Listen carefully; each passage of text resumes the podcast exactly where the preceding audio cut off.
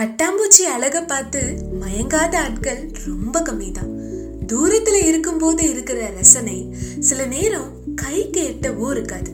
இன்னைக்கு நீங்க கேட்க போற கதை பட்டாம்பூச்சி. அழகான பட்டாம்பூச்சி வரப்பு ஓரம் பறந்து தெரிந்ததாம்.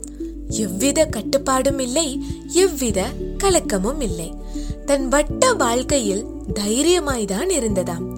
தெருவோரம் ஓடி சென்ற சிறுவன் ஏனோ வரப்பின் ஓரம் வந்தானாம். தூரம் இருந்து பலவற்றை ரசித்திருந்தாலும் தன்னோடு இந்த பட்டாம்பூச்சியை வைத்துக் கொள்ள ஆசைப்பட்டானாம். முதல் பார்வையிலேயே அதன் மேல் ஆசை வர பிடிக்க முயன்று தோற்றே போனானாம். பின்ன என்ன?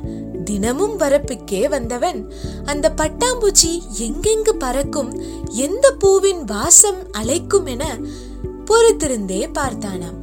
இவன் இருப்பை அறிந்த பட்டாம்பூச்சியும் முதல் சில நாள் யோசித்தாலும் இவன் தீங்கு செய்யவில்லை என்பதால் தன் வேலையை தொடர்ந்ததாம்.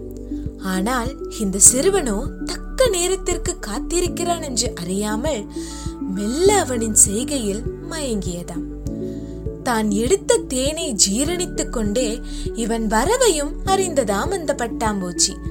நேரமும் வந்தது போல அந்த சிறுவனுக்கு.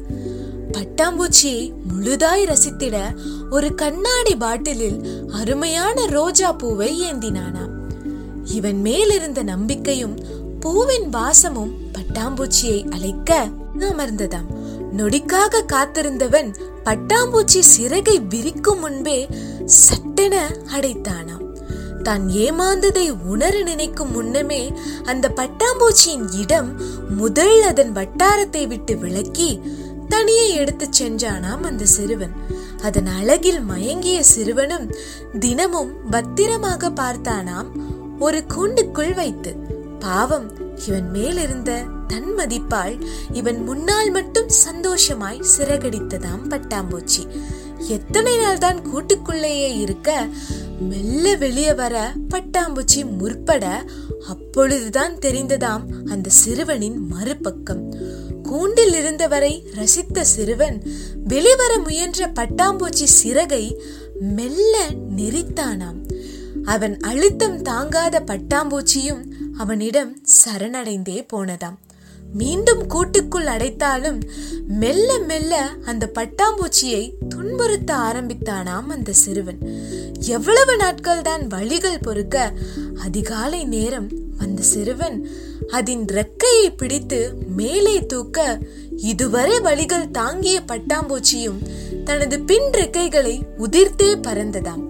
மீண்டும் ஓடினானாம் அந்த சிறுவன். அவன் கைகள் காற்றோடு ஊசலாடியதாம்.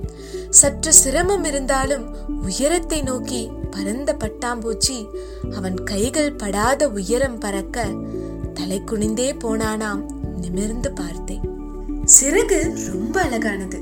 ரசிங்க கூடவே இருந்து பார்த்துக்கோங்க. சிறகு விரியும் போது உங்க மனசையும் விரிங்க. அப்பதான் உங்க கண்களும் அழகுக்கு மேல இருக்கிற விஷயத்த ரசிக்க முடியும். இப்போ நீங்க கேட்டதை எழுதுனது சாம். வாசிக்கிறது நான் உங்க நான்சி. தொடர்ந்து இணைஞ்சிருங்க நம்ம கதையா கவிதையா பாட்காஸ்ட்ல மீண்டும் சந்திப்போம்.